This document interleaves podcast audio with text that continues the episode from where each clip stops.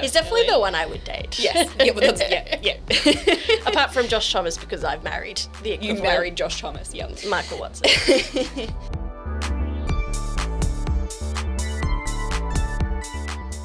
Welcome to Psychocinematic, a podcast where we analyse depictions of mental illness and disability in popular films and TV. I'm your host, Stephanie Fornasia. If you love our podcast and want to give us some support, make sure you're following Psychocinematic Podcast on Instagram, TikTok, and Twitter. And check out our website, psychocinematicpodcast.com, for access to special bonus content, episodes, early access, stickers, and contribute to our regular fundraisers, join our Patreon. Starting from $3.50 a month, you can be the coolest psychocinematic listener there is. Please note that this episode contains discussions of suicide and self harm. If this episode brings up anything for you, Lifeline is available on 131114 or the suicide callback service on 1300 659 467. But feel free to skip this one if you prefer.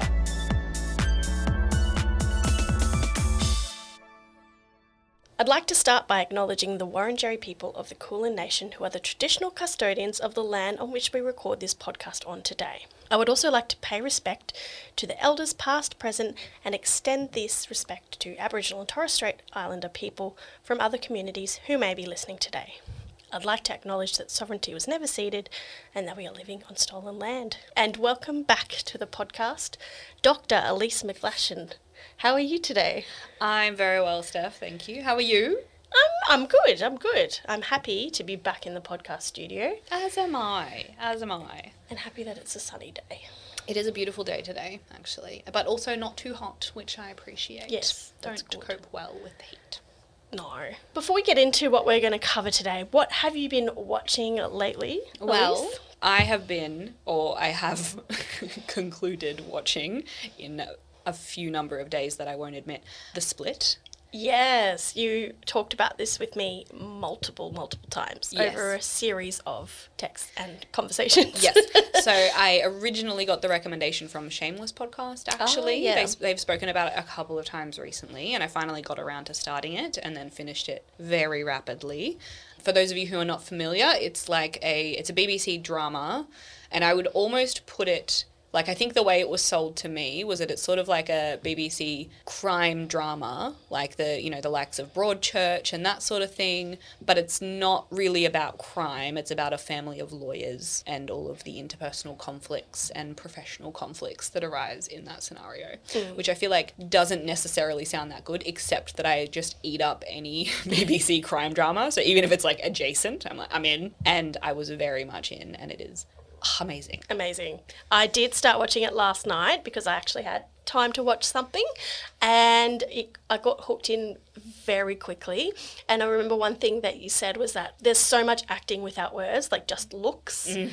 And like you nailed that. Like even Thanks. I think like one of the very early on like fifth scenes or something, there was like a whole scene where no words were spoken, but you mm-hmm. knew exactly what was going on. Exactly. And it's not like weird. It's not like, oh, they, they just don't talk to each other ever. But everything just feels so authentic and sincere. And so it's just, you know, the way that people actually communicate, which oftentimes is with their body language or their face, or even just the setup of a scene can make you feel so many things. And it's just, oh, top tier. Really good acting, and mm. you, you hyped it up for me, but you, you delivered. No, I'm, I was not afraid to. The other thing that you hyped up for me that delivered is the podcast Normal Gossip. yes. So, Tell audience about that one. Well, that one I came across. I literally had a TikTok come up, and it was like the host of the podcast had stitched somebody's like gossip story or something, and she was like, "Just, just FYI, like if you like this kind of thing, I have a whole podcast. That's the whole point of it is just to like gossip, tell gossip stories." And I was like, "Oh yeah, okay, I'm in." And it's essentially like the point of that was the TikTok was not that should not have been that convincing, but I'm very glad that I listened to it. So the podcast is essentially like, uh, you know, audience members or like friends of friends will write in with their stories from their life of like real gossip stories, not generally anything that involves anyone getting hurt or anything particularly terrible happening to anyone, but just like really wild out there stories that are the sort of thing that if you have one of those in your friend group, you just tell everyone anytime something related to it comes up. And so it's just like crowdsourced versions of that from strangers. And it is so good. But it's told extremely well. Like they're is. really good storytellers, which Yes. is sometimes hard to find. Yes, indeed. Um, like the the host will have a co-host on every week, and essentially the format is that she tells them the story, and so like, and they comment. and they comment and say what they would do at different points, and so you really like feel the story develop and unravel with them, and I think that's what makes it so engaging. Yeah, and I listen to. I'm assuming there's more than one of this, like a with five or six stories that people had actually spoken and sent in, Mm-hmm. and then they sort of pause and go, "Okay, hang on." Yes, yeah. like the way that they do that is very funny as Yes, well. yeah, just Yeah. very very funny. Good recommend, and and yeah, something a bit lighter, Mm. but also like you know themes come up that you sort of think about as Yeah, well. Like yeah. they're they seem like very at us kind of people. Agreed, Yeah. agreed. Good, good, solid discussions of human behavior and choices and that sort of thing, but in a very light-hearted way. Yeah, love it. Yeah. Thank you for that, Reco. No worries.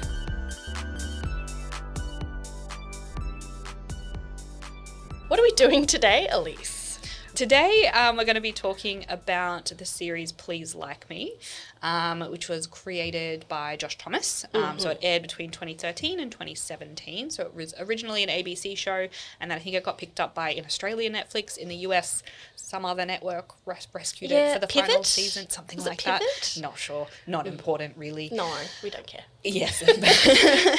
um, and the reason we're covering this is because Steph asked me to. I feel like you mentioned it a while back, like Yeah. you've, you've got to cover this one. And also, Yes. Everything Will Be Okay, which is very much um, centered around one of the characters and actresses who has autism. Yeah.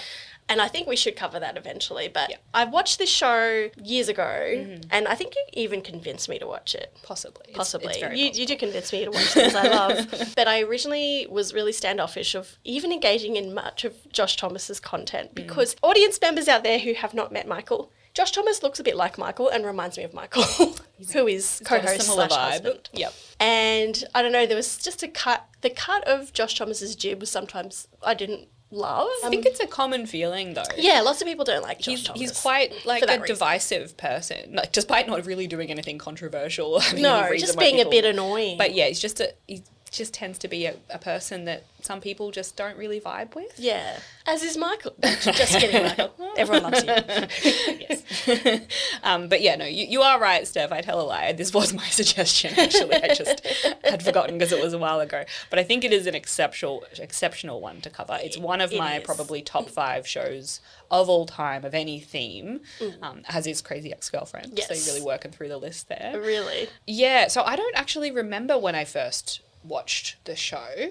I think it was quite early, like around when it came out. I Mm. can remember watching the first couple of seasons in particular, like on ABC, on ABC's website. Which Oh yeah, because wasn't it on ABC Two to begin with, and then Yes. they moved it yes, to I think one so. Because they so. thought, oh, this is actually good actually enough. doing it right. Yeah, yeah. So I watched it, um, like kind of as it was airing, Mm. um, in the earlier days, and I think even then, when I probably didn't engage with media in quite the same way that I do now, in the way Mm. that I think about representations and, and things like that, I just I loved it. I was Yeah. obsessed with the show, and then I think I like lost track of where it was at for a little bit, maybe in the in between where it got dropped and picked up by someone else. Yeah. Um, and then came back to it at the end. But it is one of my very very favorite shows. Yeah, I think I only started watching it when season four had come out and, Yeah. and come and gone. And yeah, I very quickly realised this is actually a fucking great show, and Josh Thomas is maybe a little bit of a genius. I think so. Yeah. Um, unfortunately, for all who find him irritating, I've never had that problem with him personally. I've Yeah. always found him very funny and enjoyed his Oh, he's definitely very funny. and yeah, yeah. but like his demeanor and everything, like just doesn't doesn't bother me. I like the funny accent. It's all it's all good. It's it's, all all, good with me. I liked everything he's ever done. Well, I don't want to. everything he's done that I've seen. that we've seen that you know, as far as we know, was all appropriate and above board. yes. Well, I might go through the plot, which is actually quite quick in terms of plots on this podcast because I didn't want to go too deep because we will be here all day and night. Indeed. Um, and it's really quite straightforward, the concept of the show. I reckon it's all about navigating. Basically, it's it's a pirate movie, a show. um, so essentially, twenty-something Josh gets dumped by his girlfriend Claire, and then comes to the realization, also in part thanks to Claire, that he is gay. He starts to navigate his new sexuality. Surrounding Josh is his mum Rose, who has bipolar disorder and who attempts suicide a number of times throughout the show, and is in and out of the psych ward throughout the seasons as well. We also see her navigating her mental illness, friendships, and relationships throughout it. Josh also tries to do his best to support his mum, even moving in with her while she's on suicide watch, while also trying to live life as a newly out gay man. Josh's dad, Alan, is navigating his newer relationship with May, as well as new fatherhood and trying to be a supportive ex partner to Rose and dad to Josh. Then there's the relationships occurring with his ex and best friend, feminist Claire, and best friend and housemate Tom, who is also Josh's best friend in real life. Fun fact. Yes. Who have a bit of a fling before Claire goes to Europe. And Tom finds a long-time love with the similarly insecure but funny Ella. I really love Ella. I love She's Ella too. I'm obsessed with her. I love Claire too, though. Yeah. Yeah. All the Ella's probably a better person. Ella's much better person than Claire. But anyway, throughout the show, we explore Josh's relationships. His first gay experience, dating the very pretty Jeffrey, hmm. Then crushing on housemate Patrick, who I actually think is hotter than Jeffrey personally, but anyway, Agreed. and attempting an open relationship with Arnold, who he himself has an anxiety disorder. While there is a lot of growth and progress in Josh's life, including, with help from his dad, setting up a successful coffee stand in a nondescript Melbourne Riverside Park, mm-hmm. I'm thinking it's maybe Port Melbourne or South like Bank. The top of South Yarra. It's along. It's along the Yarra. Like. oh, right. That's, along- that's an area I haven't explored very Yeah, much. no, so. it's definitely along the Yarra, like Yarra Boulevard area. I think. Right, okay.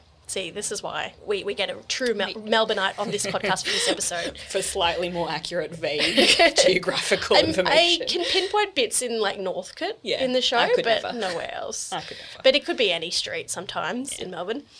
Things don't all pan out for the best on the show, as Josh's mum sadly does take her own life, leaving her house to Josh, who manages to buy his own apartment. The show ends with Josh and Tom, who has been dumped by Ella, eating pasta together, expressing empathy for both of their lives, but knowing that they will be okay. And as the show theme song goes, they'll be fine. Great.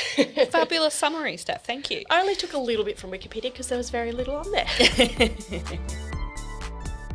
I'm just going to interrupt this episode to bring you my first proper advertisement in this podcast. And if you know me, you know that it better be a good brand for me to be willing to back it. We can't all have incredibly gorgeous skin like Caitlin Stasey, who plays Claire in Please Like Me. But what we can do is access incredible skincare that also meets our values by being sustainable, ethically and culturally respectfully sourced, and based in science with a dash of herbal medicine through Ayurveda. Based in Silicon Valley and led by scientist Dr. Barbara Paldus, Codex Beauty Labs is, is committed to creating the highest standard in sustainable skincare and biotech plant based alternatives. The products address key skincare concerns and conditions, including eczema, psoriasis, sensitive, dry, and inflamed skin.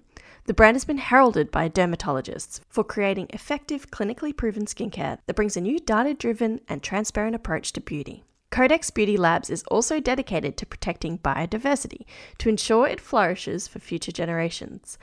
All products contain sustainably sourced ingredients from the forests of Patagonia to the bogs of Ireland. They're packaged in plant based polyethylene tubes and work to reduce carbon footprint. The products are sold around the world in over 15 countries and territories, including right here in Australia. You know I like to bang on about mental health and self care, and one of my favourite self care activities is some grooming. Run a bath, pop on a silly TV show or podcast, pour a wine, and treat my skin to some nourishing.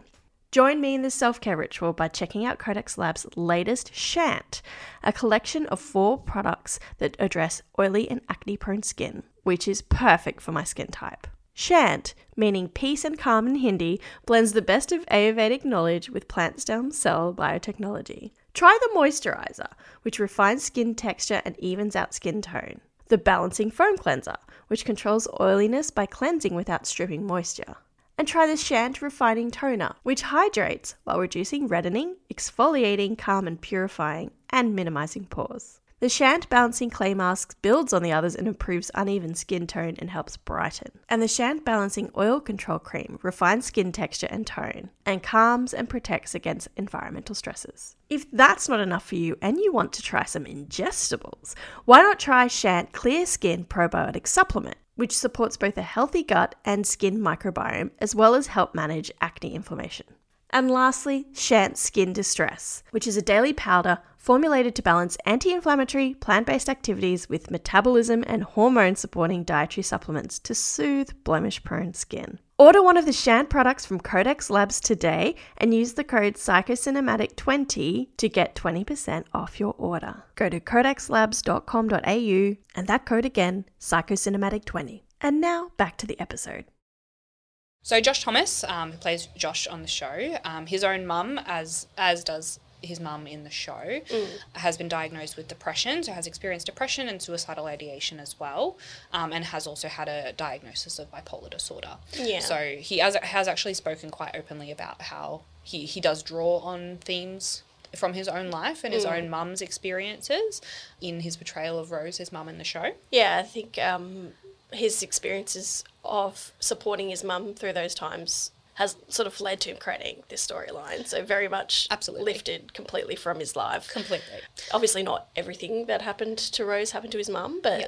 he, he also mentions, I will probably say this again, that he didn't want it to look attractive, suicide or mental illness. He wanted to tell it very honestly how it is. Mm-hmm. Yeah. So he very much Yeah. you know took that from his real experience. Yeah, and I think um, so. We'll talk a little bit about, I guess, Josh's own experience with mental health in a second. But even though you know he's writing these characters, you know he's writing about his mum in the show with bipolar disorder, he has not himself experienced that disorder. But given that the show is really centered around his experience as her son and how he relates to her and her Yes, condition, he's the main character. I think he is very much drawing on some very real experiences and and transplanting from his life almost. And I think the relationship between Rose and him on the show seems very real.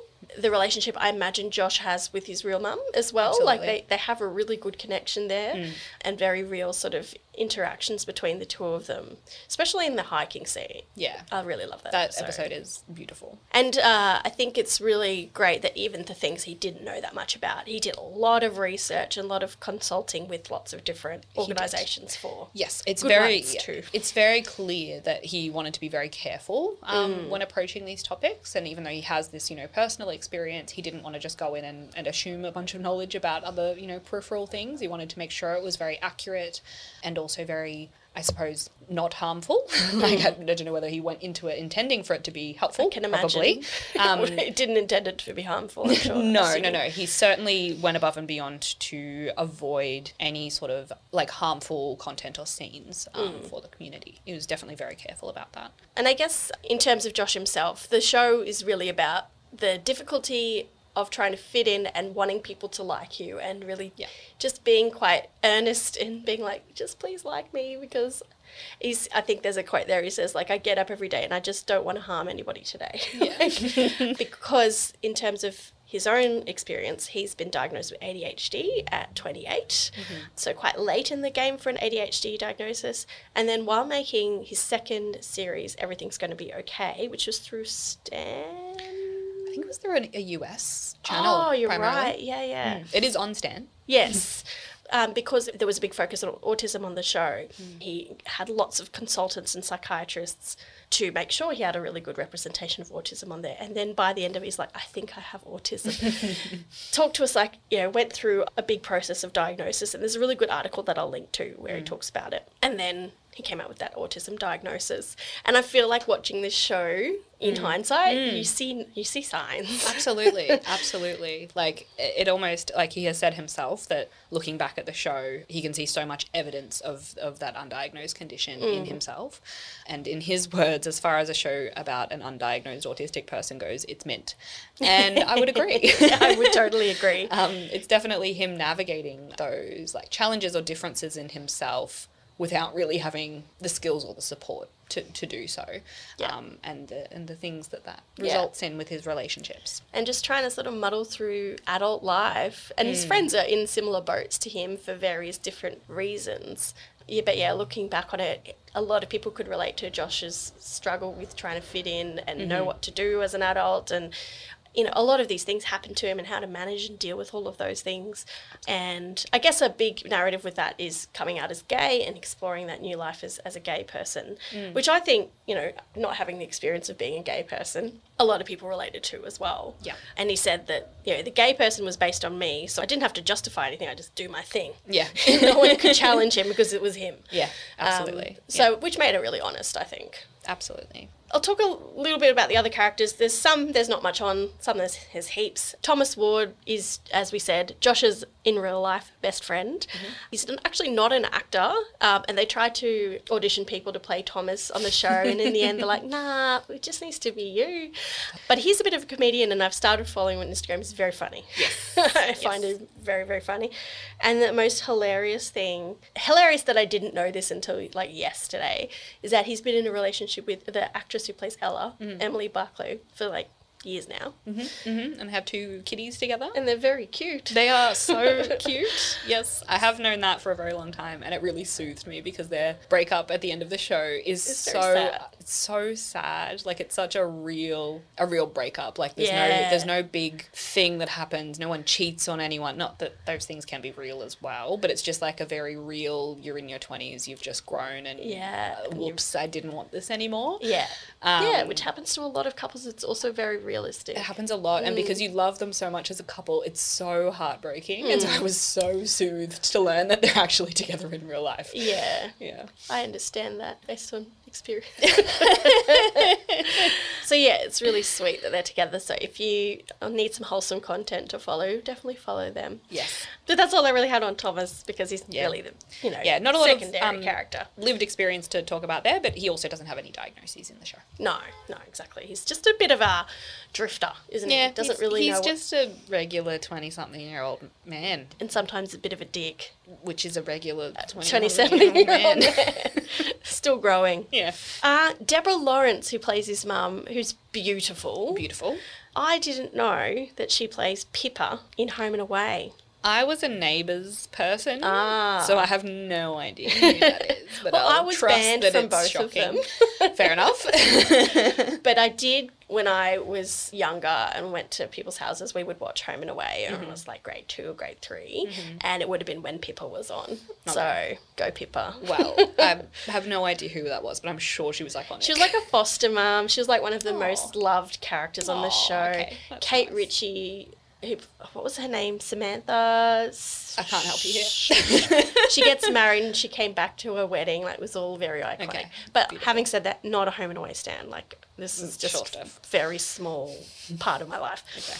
I didn't hear much about her sort of personal mental health issues. Did you find much about that? No, not particularly. I know that she now teaches women in workplaces communication skills, and it's called Are You Being Heard? So it's teaching women to try and get their voice heard in male dominated workforces, which I really appreciate. That is beautiful. Even though, you know, we Yeah. actually need men to shut up. but Yeah.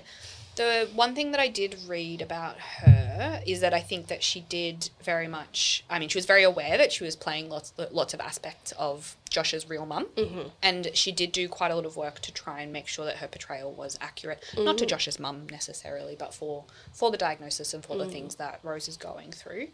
And so I liked, you know, she's she said on the matter that you know Josh was keen to point out that my character was not entirely his mum. There were certainly some ingredients from Josh's real life, and he's kept some of those, but we've made a completely different cake.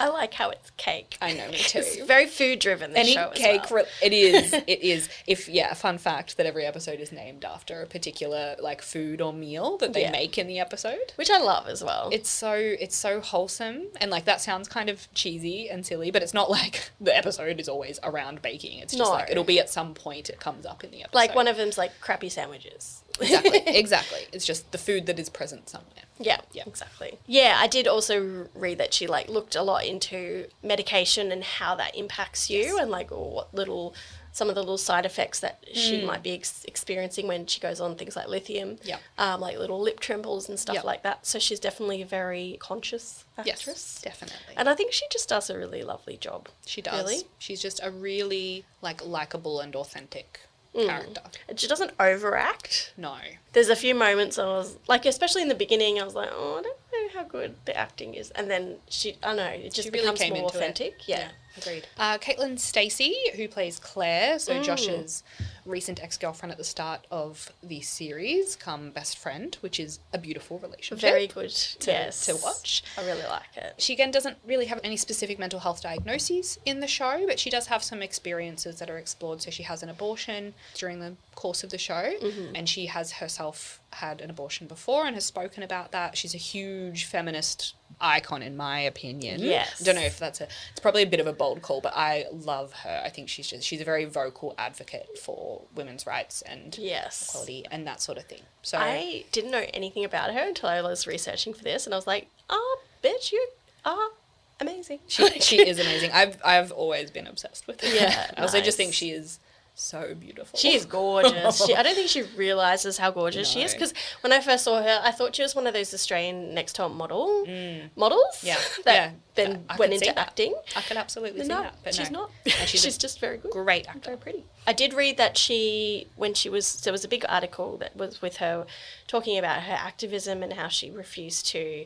Um, she was going to do a column somewhere and they wanted her. It was about, she's developed a website called Herself, which is all about females being uh, in charge of their bodies. And for this, they, there was like a editorial, and they wanted her to pose in like sexy lingerie for it, and she refused. So they like scrapped her from it. And she's like, "Do you not understand the whole purpose of what you, we're talking about here? And you want to like, ex- you Objectify know, me." objectify my body? Like, hello."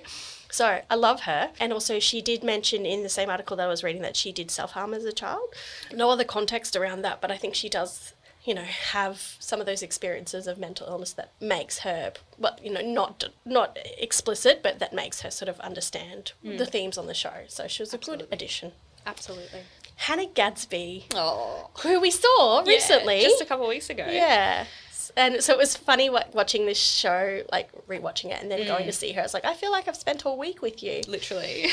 She's great. she also has spoken about her experience with depression, um, anxiety, and also relatively recently, I think in the last couple of years, Mm. um, was diagnosed as autistic. Yes, I think it came out of when she became absolutely worldwide pheno- Yep. phenomenon Yeah. after her Nanette Netflix special. Netflix special, which became huge. When she, throughout that, she discovered, she learned that she was autistic. And Mm-hmm. then Douglas was the next special, which kind of explores that, Yeah. Yeah. which I was lucky enough to see in the in the flesh. which was. Amazing, Hmm. amazing. Um, but Hannah's uh, character in the show, also called Hannah, it's really nice of them to primarily name the characters after the actor. It makes it a lot easier to follow. I'm usually getting very confused. I don't think we ever get a specific diagnosis necessarily for her, but it's very clear that she struggles with depression. Yes. Possibly also anxiety. Unsure if there's anything else going on there in terms of diagnosis, um, but she does also um, self harm in the show. Yes, yes, she does. And in real life, like Hannah has spoken about having breakdowns, and that is something she mentions ha- that happens to her in the show that leads her to going into the psych ward. So, very much true to life. Yeah. She's also spoken a lot in her stand up about. Um, trying to fit in and growing up gay in the in a country town of Tasmania where everyone's very sort of old school. Um, so that themes of fitting in, which is very much about the show, is very much in her life as well. Absolutely. Just to ruin that pattern of people being named after after the God that's damn playing it. them. Keegan Joyce, who plays Arnold, um, so one of the long-term boyfriends that Josh has during the show. Um, in the in the show, um, has a some sort of anxiety diagnosis. Yeah. I don't think we specify. No. Possibly generalized anxiety disorder. Yeah, or maybe Um, just panic disorder. Pro- also Probably probably, a panic few. disorder. Maybe a few different things, but certainly struggles with anxiety a lot. Couldn't find anything for lived experience with him specifically. He actually said that it was quite eye opening working on the Mm. show because he hadn't really come across, I suppose, or hadn't had much experience in his life with mental illness before. And Um, I found out he's not gay either. Oh, Yeah. there you go. Yeah. So no So very little experience to experience, being just- gay either. Just a pretty face. ah, there you go. He does a good job though. I think he's the prettiest of the boyfriends. He's definitely the one I would date. Yes. Yeah, well, yeah, yeah. Apart from Josh Thomas because I've married the you married Josh Thomas, yeah. Michael Watson. um, but despite that, he did do lots of research and and made tried to make sure he was really prepared to take on the role. Um, and I do think it is a, a pretty good portrayal, given given that he, he doesn't have that personal experience. And and he has said that he does get lots of comments from people after watching the show saying that they can really relate to Arnold's struggles, and that it's been good to see him sort of grow and change across the seasons. How he's dealing with his approach to his anxiety disorder and attempting to kind of overcome that. And, Yeah. and that sort of thing. So that's positive. Yeah. Mm, despite not having the lived experience.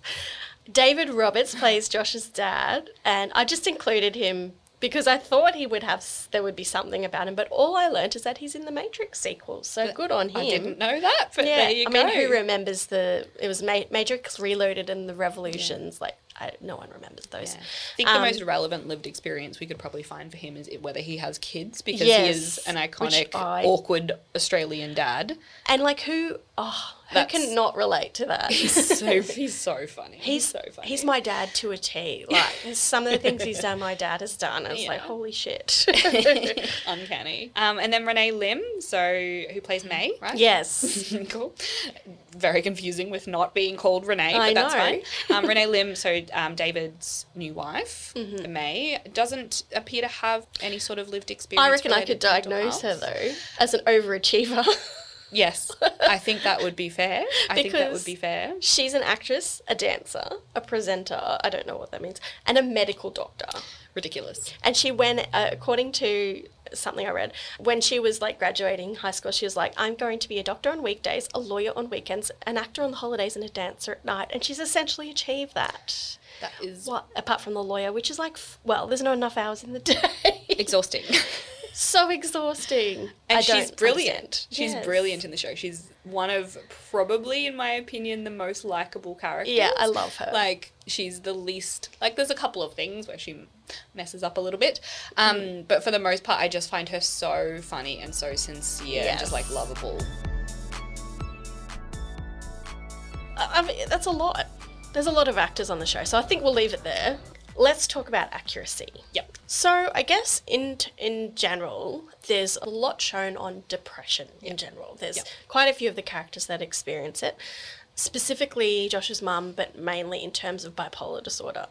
How I guess in terms of that general depiction of depression, how do you think it went in terms of portraying it? I mean, I think it's a very good portrayal. Like, it, spoiler alert, I, I think that pretty much everything covered in this show is done extremely well and it connects with me very deeply.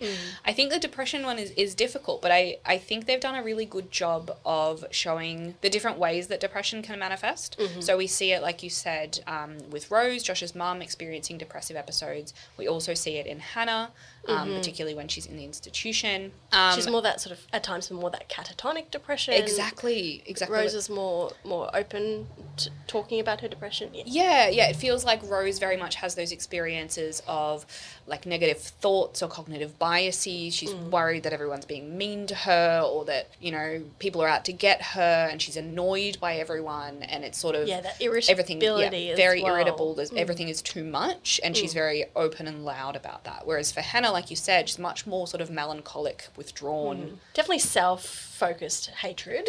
You know, the, some of those negative biases towards Absolutely. herself as well. But much more, yeah, just inward direction. Whereas I feel like Rose expresses that a lot more and Yeah, it's kind more of directed outward. Exactly.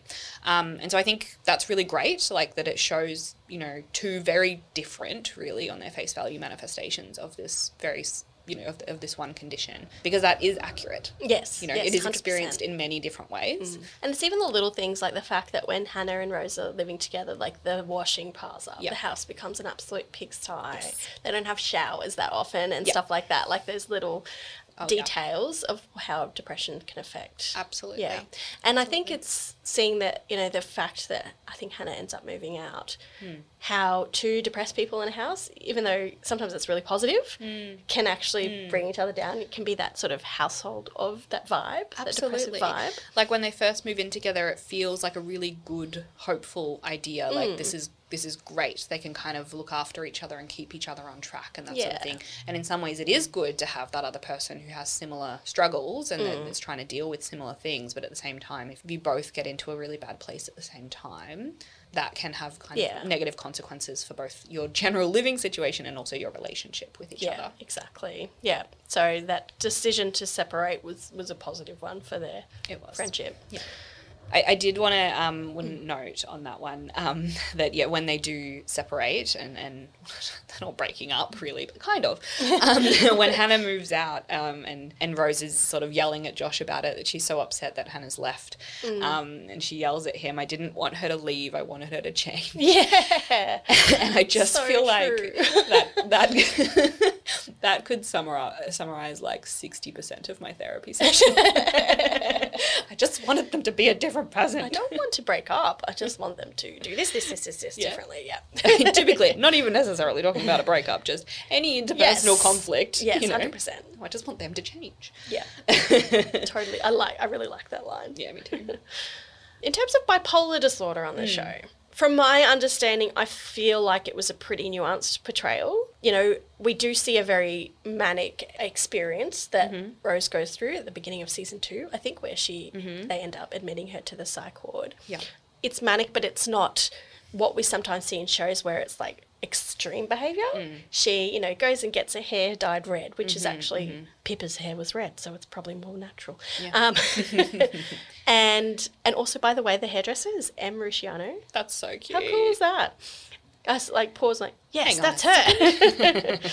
you know, she stops taking her medication because she's feeling happier. It's which is a mm-hmm. very common thing that people with in that manic state do because like I'm feeling happy, so I'll throw my meds away, and then it gets worse. Yeah. she's sort of got that agitated motor effects. She's moving constantly, talking constantly. She's got these grand plans, but they're not ridiculous grand plans. No, no, she's just suddenly very motivated, very mm. oriented towards sort of goal directed behavior. Yes. She's, you know, showing up unexpectedly places because she's got to announce everything. She's got to tell everyone Yeah. her plans right away. she It's wants all very- everyone to focus on her, yeah. Mm-hmm, Which is probably the more common garden variety mania that people experience, Absolutely. rather than when you see big dramatic portrayals on movies and things like that. Yeah. So I really liked that.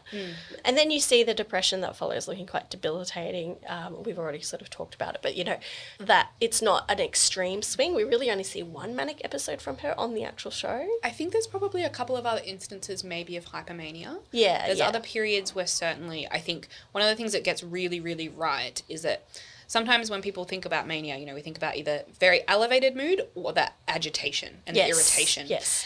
And I think sometimes it's hard to sort of imagine if you don't have that experience yourself, how are those things two sides of the same coin? Like, how are we talking about agitation? Surely that's depression. Yeah. And I think we do actually see some hypomanic episodes where she's experiencing increased agitation Yes, in the show. And they're done very, very well. Do you think that experience where she says to Josh, like, I'm in love with your dad, I think so. is a bit of mania? I think Yeah. so. It does. It does feel that way to me. Hmm. Sort of like something that she wouldn't really think of or say when she's just in a sort of you No. know, um, No, she's feeling quite quite elevated, and I think she doesn't really feel that way. No. you know, Yeah. like I don't want to like demean her feeling, but you know everything that we know from her from across the rest of the Mm. show, she's not still in love with him. Like she probably feels fondly of him, and she's Yeah. misinterpreting that because she's in that manic state as yes, love. yes, yeah, yeah. and they're reaching a healthier space in their in their relationship post marriage, and that's being interpreted as kind of extreme. of Yes. state that she's in. Yes. Definitely. Um, I would agree.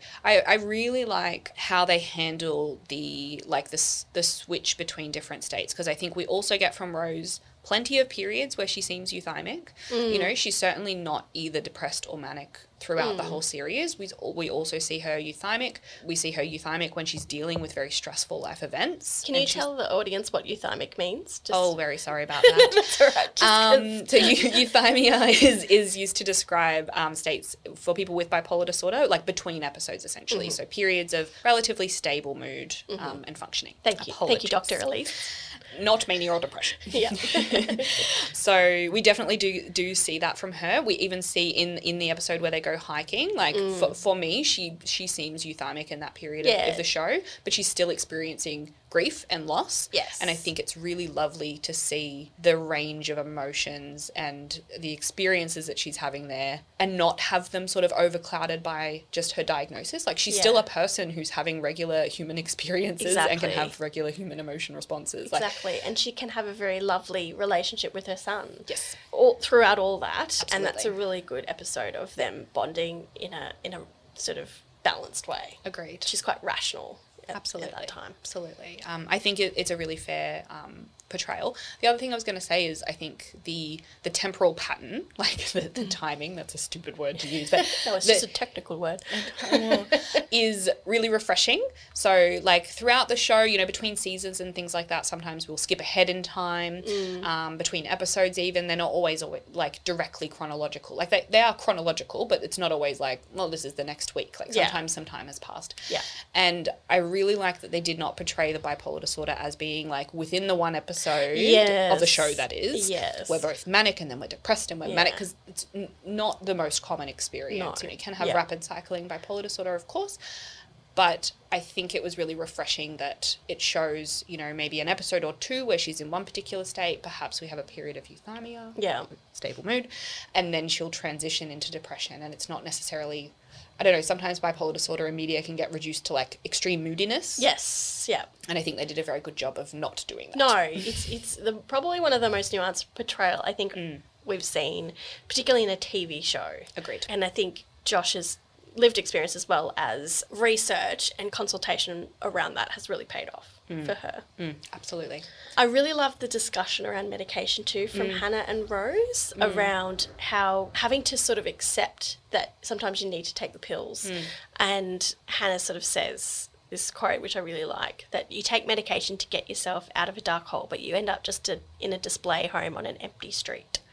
Which is like a really good way to describe how sometimes, you know, you you don't feel the depths, but you also don't feel the highs. You're sort of in that That in between, In between. stuck neutral. Yeah. yeah. And she says, It just hurts to know that I need to take pills simply to function. Mm. It's really painful. But then she says, I can't wait to be beige again because she's going through a real depression at that time. Yeah. Like, you miss being boring almost. Yeah. Because it means you can function. Yes, absolutely. And it's yeah, it really highlights how difficult it can be when when taking medication that you know, sometimes it can make you feel empty or numb or and, and not to say that that's the experience that everyone has, but it is hmm. one that some people share. And for many, medication is very life altering and life life saving for them as well. Absolutely. So- But yeah, sometimes when you're sort of stuck in that numb feeling, you can forget that actually, you know what, this is pre- preferable. This Yes. is still preferable. Yes, yeah. because I'm able to function. It's, it may not be 100% the best all of the time, hmm. but it is a worthwhile endeavor. Yeah. But, but that is a hard thing to accept. Yeah, yeah, particularly with some of these more severe mental health conditions. Mm. Absolutely. All right, big trigger warning, everyone. Let's talk about the biggest portrayal on the show and the hardest thing to sort of go through, and the thing we don't see often portrayed so well on TV, which is the suicide of Or, Rose. or portrayed very often. Very often, At no. all, to be honest. Mm. Yeah, yeah, I would agree. It's not often portrayed well, but it's also not Mm. often portrayed. And therefore, I think what we get left with is 13 Reasons Why. Yes, which I hated. just- let's just not even. I hated. But I think again, like Josh went from his own experiences, but also like wanted to set out to show a good representation, Yes. a more faithful, nuanced, true representation Yeah. of a suicide. He consulted with the National Alliance on Mental Health and Black Dog Institute to make sure what he wrote was sensitive enough. Mm-hmm. What What were your thoughts? And do you want to share a little bit about why Yeah, it resonated with you? Yeah, sure. So I think, um, yeah, part of part of the reason that this show resonated with me so much and why it is such a top one for me is because I do have a lot of personal experience which I can relate to. Interestingly, because I watched the show um, when it first came out for the first couple of seasons, that was actually prior to the majority of my personal experience. So I will stop beating around the bush. um, so I, I lost my brother to suicide in 2016.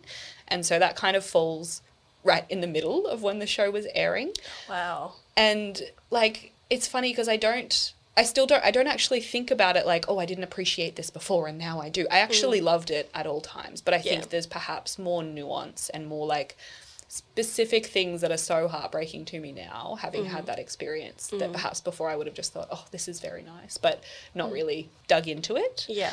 and so I yeah I find the the portrayal I suppose it's you know everybody's experience is is going to be different and and his experience with his mum attempting multiple times across the series and then ultimately taking her life is not one that I can specifically relate to that like that wasn't I didn't have a a several year battle um, hmm. with that that ultimately led to my brother's death. But I think a lot of the feelings that he goes through and the discussions they have. So, for for example, the when they do go away camping and they have those discussions about how Josh feels about her suicide attempts or how hmm. that affected him, are really relatable. Like, hmm.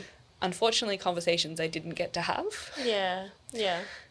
but I think the the content of them nonetheless is very like very touching to me like resonates with me very deeply Yeah. For and I think in particular um, the aspects of grief that they cover are probably some of the things that I that I cherish most about that show Yeah. and it's it's funny because I, I rewatched it recently ahead of ahead of recording this and I, I rewatched it with my partner and I was like oh my god it's the be- it's the best show. It's so funny. Like it's so it's just so good. And I had forgotten all the all the not so funny bits. how devastating it is Yeah. as well. You know, like I think of it as, you know, the end of the show when Rose passes away ultimately.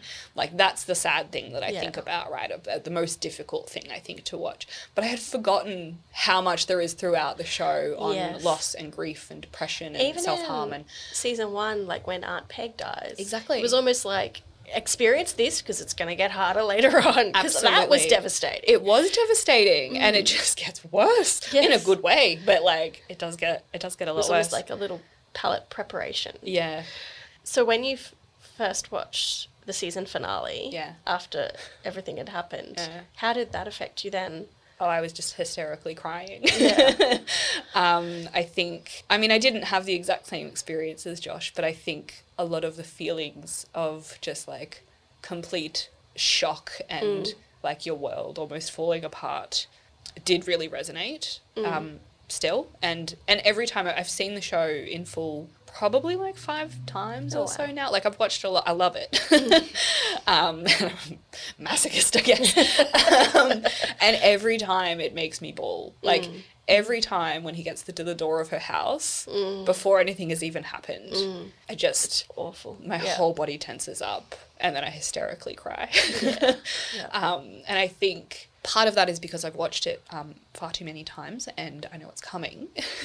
but I also think they inject a lot into that scene. Like I feel like even not knowing what was coming. For Yeah. example, like my partner hadn't seen it, and when we got to the beginning of that scene and he's entering her house, he also tensed up and Yeah. he knew what was coming What was going to happen? because they somehow just yeah they just they just set it up so well. Yeah. Like you hadn't heard from her for a while. They had that really nice dinner, and then Josh is coming over, and there's like lots of fun banter going on over Yeah. the phone with Tom and Ella. Yeah. And then it happens. Yeah. It felt very. It feels realistic. like getting hit by a train. Like Yeah.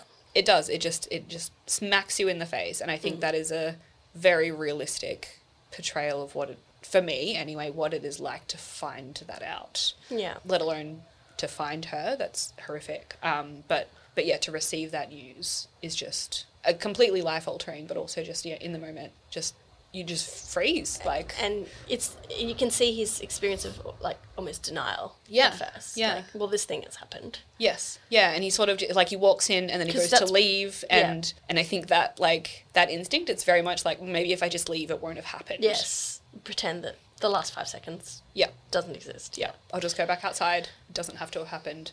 That's not my life. Yeah. Yeah. I think he did it so well and so respectfully as well. Absolutely. I think it's really important that, and very brave of him to portray a character going through Mm. the ups and downs of bipolar and ultimately not surviving.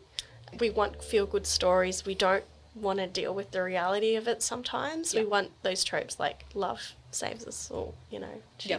gets one therapy and she's better now. And I think it's really important to show that even with all the tools available, and this this is in an article I'll share, you know, she goes to the psychiatrist, she takes the meds, she goes to the psych ward, she has support, she stays in hospital, she moves in with a person so she's not by herself. She does all the things to try to stay alive, but in the end, the disorder it, it, it ends up ending her life. And I think it's really important to show that it's not always something that we can recover from yeah. um, and it's no one's fault, and it's not one particular thing that happens. Yes, it yeah. can be a, a build up over time before it gets to that point. Yeah. and also really shows how everyone is affected by that. In terms of Josh, obviously, and you know Rose's ex husband and everybody else, but also the people supporting Josh. Like I really love that moment in the kitchen when um, Ella's like. Uh, Tom will suck your cock if you want and stuff like that, or give you a blowjob. And then as soon as Josh goes to bed, they're just like collapse in a heap. Yeah. They're like, they're so hard and Yeah. you feel so bad for him. But they, Yeah. they know they just have to, They have to hold it together. ho- yeah, hold it together for him. And I think that was really important to show too. Just the ripple effect. Yeah, absolutely. Also, I, I guess talking about in the immediate aftermath, um, his dad Yes. coming yes. around. That's what my dad would do. Like, what's in the fridge? Yeah. Do you want the milk? Do you want to take the milk? It's going to go off. You should Yeah. take it. Don't want to waste it. And I think, as much as, you know, in, in part that's like, haha, funny, classic dad, I think that's also a classic way that many people respond to a situation like that. older men, I Particularly think. older men. Like, what can I practically do? Because I cannot deal with the emotions of this right now. I just No. focus on what we need to have Yep. happened. Yeah. And I think in terms of also like I guess reactions in the immediate aftermath, sorry. One of probably the things that resonated with, with me most about Josh Josh's reaction is his like oscillating between being completely paralyzed, like when he's on the phone with Tom mm. and and Tom says, you know, well you need to call someone to come and get her. Yeah. Yeah. And he's like, I don't want to. I don't want to do that. Yeah. And Tom's like, okay, I'll do it. And he's like, yes, like he needs he needs people Yeah. to do it with for him. Yeah. And oscillating between that and then like making the choice to go and call Claire on her on his own and tell her, Yeah. or you know taking the initiative to, to you know call call people and, and make things happen and do things, and then sort of retreating into that like cocoon of of being paralyzed and not being able to do anything. Yeah. That for me is very very relatable. Like Yeah. in the in the aftermath of my, my brother's death, I definitely felt that as well. Like I would Mm-hmm. have periods of just like don't want to talk to anyone, I don't want to see anyone, and I'm talking in the aftermath, like you know the 24 hours. Mm. I can't I can't do anything, and then taking it upon myself to make make myself the one to make really difficult phone calls or like organize things because it felt like at least I could do something. Mm. Yeah. It gives you something Um, to focus on and, yes. and yeah. achieve something. Yeah. And then the next minute you're back to absolutely can't do anything. Yeah. Pretending it didn't happen almost. yeah. Um, yeah, I think Josh also, when he makes that phone call, part of him is doing it because he knows that it will, it will allow him to experience the feelings that he needs to. Yeah, Because yeah. you, you try and like shut that down and go into a ball and have everyone else do everything and. I don't know if that's even really conscious, but you do get into this kind of like numb denialish state. Yeah, yeah. And doing something really difficult, like calling someone and telling them what has happened, is a really powerful way to break through that wall. Yeah. like you cannot help but then sob alone in your bed Yeah. when you've done that. Um, and I think I used a similar strategy. So Yeah. good job, Josh. And now you're talking about it on a podcast too to just experience it that little bit more. yeah, it's all good. It does sort of hark back to when Aunt Peg dies Sure. and he's trying to feel the feelings and then eventually he does and Absolutely. it's like his birthday. Is it his birthday? It is. Yeah. Um, you know, it's sort of learning from that experience almost Mm. and Yeah, I'd Yeah. never thought about that, but you're right. Yeah, he does have the same struggle with like he hasn't cried since Aunt Peg died Yeah. until it's the day of her funeral, which is also his twenty first birthday. yeah. I've seen it five times. Sorry. if I get it wrong, you Um, No, will correct me. um, and he sort of can't cry until he's like he's, he's sitting in a lo- alone in a room at the funeral, and he finally like it all comes suddenly as a Mm. Yeah. as a tsunami wave. Yeah. and he's just like sobbing at the table and they come in to sing him happy birthday Mm. and and you're right i've never i've never really thought about that but it, it is almost like he he learns from that and purposefully does things to help himself feel what he needs to feel. Yeah. and I think, you know, there's a couple of instances where they're on a night out or something after that, and he, you know, they're sitting at McDonald's eating cheeseburgers, and he'll just start sobbing at Yeah. the table.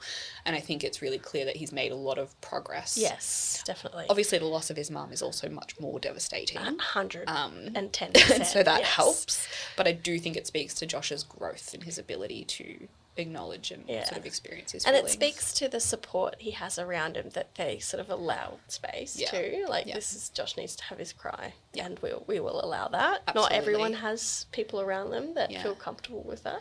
Yeah, and I think it's really like that's a really nice portrayal because ultimately a lot of the time people when grieving and experiencing those waves, that's what we want. Yes, we- yeah. We, want people who will just allow that to happen and Mm. not become extremely uncomfortable and like, oh, let me hug you so you'll stop crying, Mm. or you know they're they're just letting him be how he is and Yeah. acting normal. Yeah, yeah, Um, exactly. and that's very helpful. Yeah, they're great. Hmm. And I love, like, in terms of loss and grief, one of the things that uh, Claire says, I think it's Claire, who Yeah. says this is just one of those things that's going to be shit for a while until it gets a little bit less shit. Yep. Um, which is a just a good way to describe it because you can't like I think over the phone like she is all of us when someone tells us some really awful news and you know nothing you can say is going to make Yeah. anything any better Yeah. and all the you know common things that people say are like oh, i'm really sorry to hear that Mm. someone i know was dumped recently and they're like don't you dare say that you're sorry to hear that because what why are you sorry like but i am like I am. sometimes you But- don't know But do it internally, I Yeah. guess. Like, yeah. yeah It's, the things you say can do not help Mm. so something like that sort of phrase really Yeah. nails it like it's gonna be shit just let it be shit it's fucking shit yeah. there's no no way of oh at least she's in a better place now or whatever no Yeah. fuck off Yeah, absolutely. I think really, yeah, as much as there's nothing good to say, the other thing that Claire says that says immediately before that quote, because again, seen it five times, she says, "There's nothing I can say that will be helpful right Yeah. now," and I, I think. Ironically, that is the only helpful thing, Thing that anyone say, can ever yeah. say. Like, there's nothing I can do. Yeah. And just being honest about that. Yeah, Like, yeah. I know I can't help you right now. yeah, I, I, it's I'm here. it's awful. Yeah. Yeah, because yeah, r- really in the immediate aftermath, because that is, I think, when he calls her that time, it's the same day. I think mm. it's supposed to be the end of the day when mm. when he's found Yeah. her. Like people are just not in a place for you to. Oh, is there anything I can do? Can mm. I? Can I do? Can I? look- I don't know. I can't. I can't think about. Yeah. It's not something you can think about. No, Yeah. no, and there probably are helpful things you could do. Just make some food and drop it on the But doorstep you or need something. to take but that don't initiative. don't talk to me Yeah, about it. don't add more to that emotional plate. Mm, exactly. Exactly. How did you relate to it, it's it's quite short because it's pretty much The end of the series. end of the series, but the, that experience of grief for Josh. I think the way that they portrayed, like I was saying, um, that he would just be in like a normal situation, sort of getting on with his life, doing normal things, and then just be suddenly overcome by a wave of grief, Yeah. and then and then it would pass, and he would go back to living his normal life, and then and then it would come up again, and and there'd be new sort of triggers, I suppose, for Mm. his grief, um, that would come up. I guess the fact that he's when he gets the house? Yes, yes, and then he oh my gets god, quite emotional. Oh my god, that is an amazing one. Yes, Yeah. thank you for that. Yeah, that is a fantastic one. So he sells his mum's house Mm. for quite a sum of money and buys his own apartment. But when they're at the auction and they're all like, you know, giddy with excitement because people are bidding and it's it's going to a really high number and it's really wonderful and they're like waiting for it to be official so they can celebrate and then, you know, the hammer is whacked. I don't know what an auction Yeah, the thing. I will never buy a house. Um, but anyway, the auction's over, the house is sold, they've got a good amount of money, and they're like, okay, great, we can celebrate now. And everyone starts yelling and yeah, hugging and everything like that. And within three seconds, he's just sobbing. Yeah. And I think um, that transition of like happy memories sometimes becoming tainted Yes. because they are happening without you, the person that you've lost Yeah. is an extremely relatable experience. And of- it's another loss as well. It's not just the loss of mum, it's loss of mum's house and it's Yes, loss yeah. of the memories that were Yeah. there, not being able to go back there yeah, yeah. ever again. Exactly. I think yeah, the house is a really good example of that. But I certainly experienced other things where, you know, something something good would happen. I'd get some good news. Something exciting was going to happen, and I'd be happy for like a second, and then remember that you know my brother wasn't going to be there Yeah, to experience that. I can't tell him. Not that he was a chatty guy. he wouldn't care, but I would like to see him not care. Yes. Yeah. Um, and so I think, yeah, that was for, that scene for me. Yes, is partly about the fact that the house is gone, and that's very, very literal, like Mm. loss of her, but also just about experiencing joy without that person being a Mm. very complicated. yes. feeling. Yes, hugely. Yeah. Yeah, And I think thinking of, you know, now Josh is he's got his coffee stand, he's got his house. Yeah. Um, he's, he's doing quite well for himself and then knowing that his mum would be proud but not being able to experience that Yes, pride absolutely. devastating. Yeah. And I think also maybe something that's not quite as relevant to my particular situation, but I've certainly felt, um, I guess, flavors of this. But him talking about how like no one else cares as much as he does. Mm, about his mum. Yes. Yes. Yes. Yes. Is, again, not really my experience. I have, I have other family. There's many, many people that, that care a lot, but but that is such a specific pain that I'm Mm. sure would have been extremely relatable and certainly is very Yes. heartbreaking, even Yes. as a person not having had that exact feeling. yeah. that, There's really no one that was close to him. no. To, No. and, and for her as close Yeah. to her. Yeah, and feeling that responsibility to like carry on her memory, Yeah, I suppose, because it's all kind of on him. it's a lot. Mm. It's a lot for a early twenty, uh, late twenties. 20s, I don't know. 20s, I don't know how long they are. How, old- how, long, how old are they? Thank you very much for sharing No worries. that difficult stuff. That's okay. Um, I I love to mine my friends for their trauma. and today's no exception.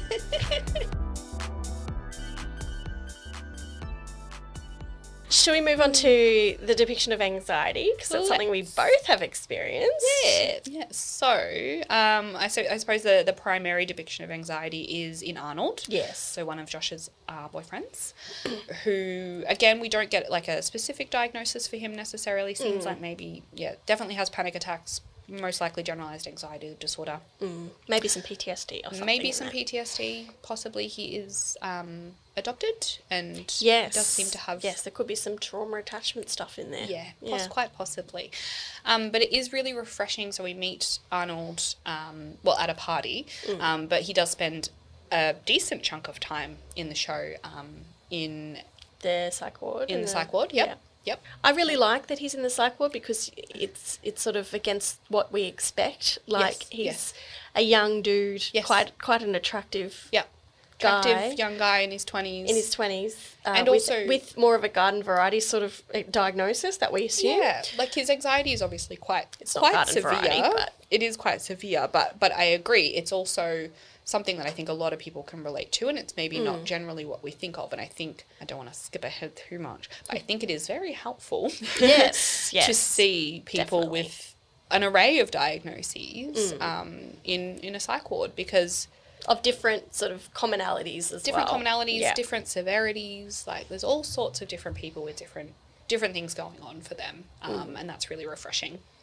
What do you think of the betrayal? And this is what triggers me usually of the panic attack in the show. Or there's a few, I think.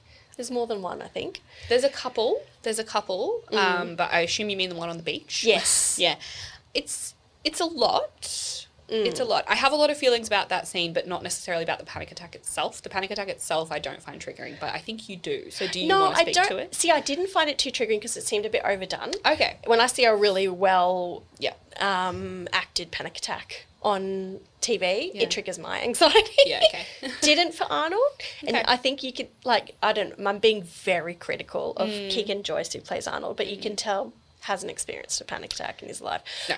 but that hyperventilation, you know, not a lot of people see like the throes of a panic attack, and Mm. that the fact it's a long one, and it doesn't just stop with a magical trick or Yeah. something like that. Yeah. Sometimes when you've got really in- extreme anxiety, your panic attacks can go on for a while, and you feel like you're going to die for Yeah. a long time. It's really scary.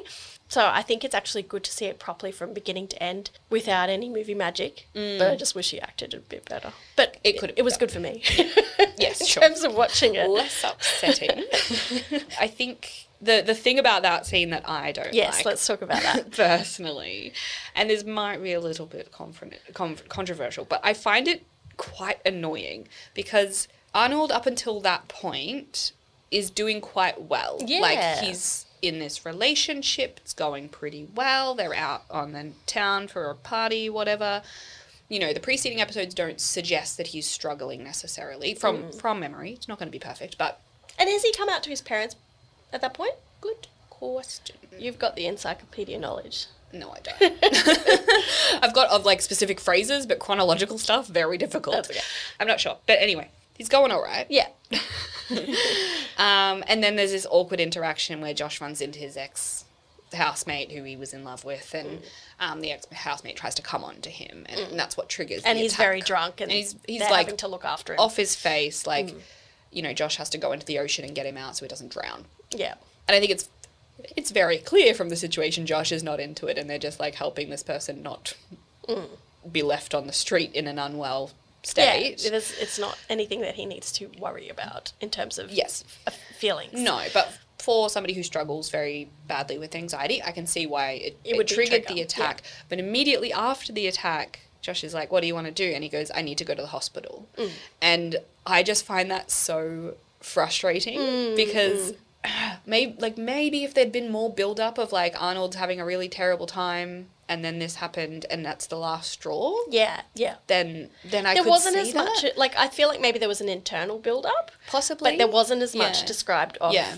maybe a build up to get to that point. Yeah. Of being like, nah, I've got to go to hospital. Yeah. And on one hand, I love that he says it casually because I think it's a really important part of treatment for lots of Yeah, people and, it, and it shouldn't doesn't have to be that big of a deal. But on the other hand, I just think like I think it's indicative of this like weird relationship he has with a psychiatrist that's perhaps not that Mm-hmm. Maybe helpful and productive. Quite codependent. Yeah. And that like she's not really equipping him with good coping mechanisms or like, you know, a plan for when these sorts of things happen of steps we can take rather than just like, I'm going to the hospital. Exactly, yeah.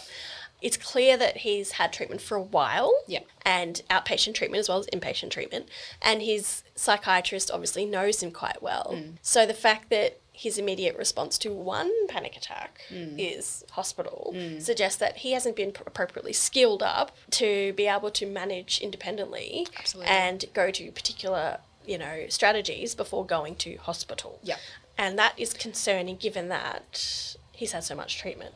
It, it is very Yeah. concerning and especially that it's not just that he says like in the moment in the panic i need to go to hospital it's legitimately like well i don't think we can go in the middle of the night and then they wait till morning and he goes like Yeah, yeah. it's Yeah. like it passes and that is the and plan he's still going. Yeah. Yeah. But it's, it's actually in that interview with Hannah Gadsby, Mm. she talks about the difference between a meltdown and a panic attack.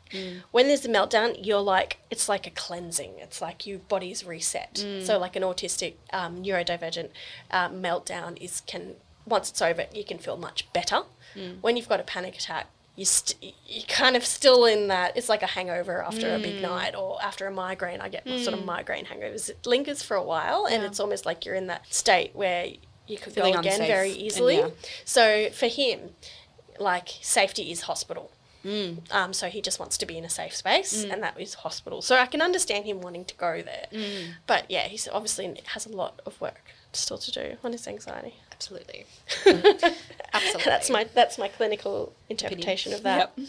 So, so one other thing that I really liked, sort of an aside, but um, there's a scene where um, I think Arnold actually disappears for a few days, and then he shows up in the middle of the night, drunk, in Which Josh's is- bed, and and says he loves him, which concerning, but whatever. Um, but he's very drunk, and Josh is awake, but he pretends not to hear it. Yes. And then the next day, Josh sort of gets the courage up to, to tell Arnold that he loves him.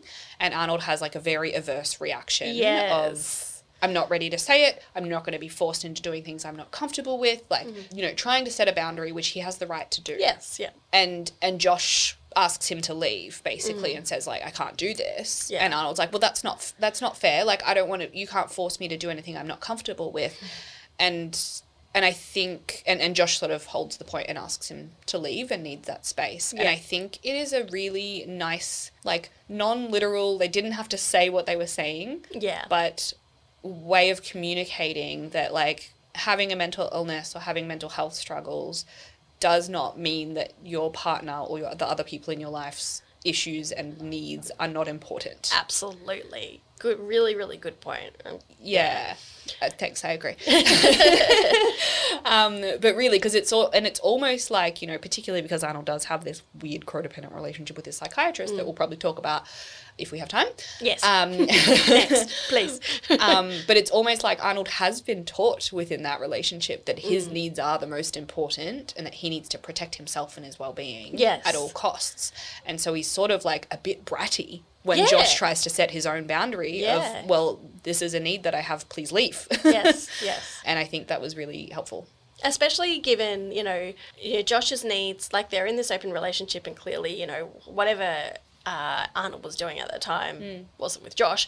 You know, Josh has his own insecurities around hmm. that. Hmm. He wants to allow Arnold to have the type of relationship he wants, but Arnold is really quite selfish throughout that relationship is because he's not really acknowledging Josh's needs. He doesn't text back, and then he confuses him by saying "I love you" and then being like "No."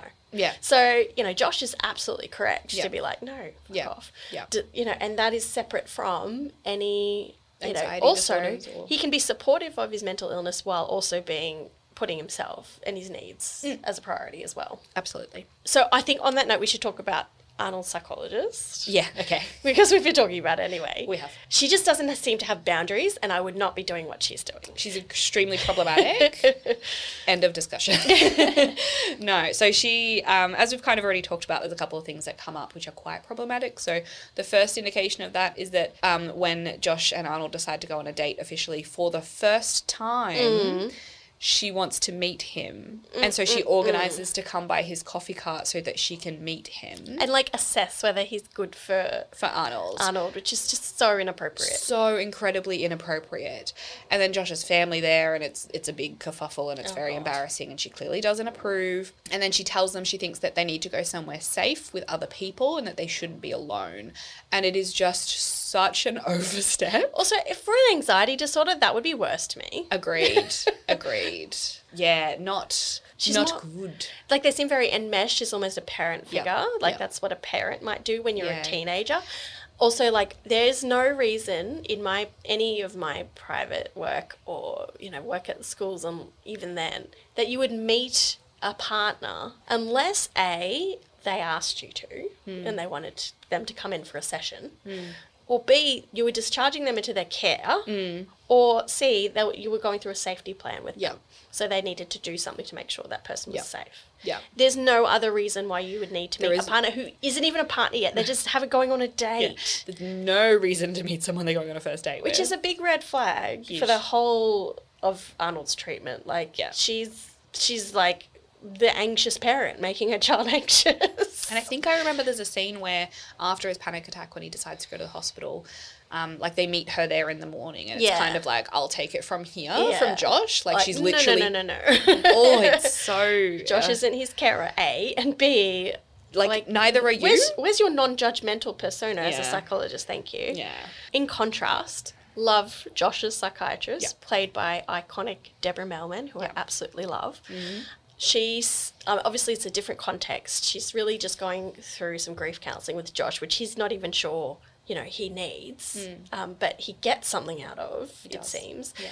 and she's very gentle. She like doesn't always understand. I feel like she's understanding of him and why he uses humor to sort of cover up his emotions, but also humors him at the same time, like Absolutely. laughs at his Yeah. jokes.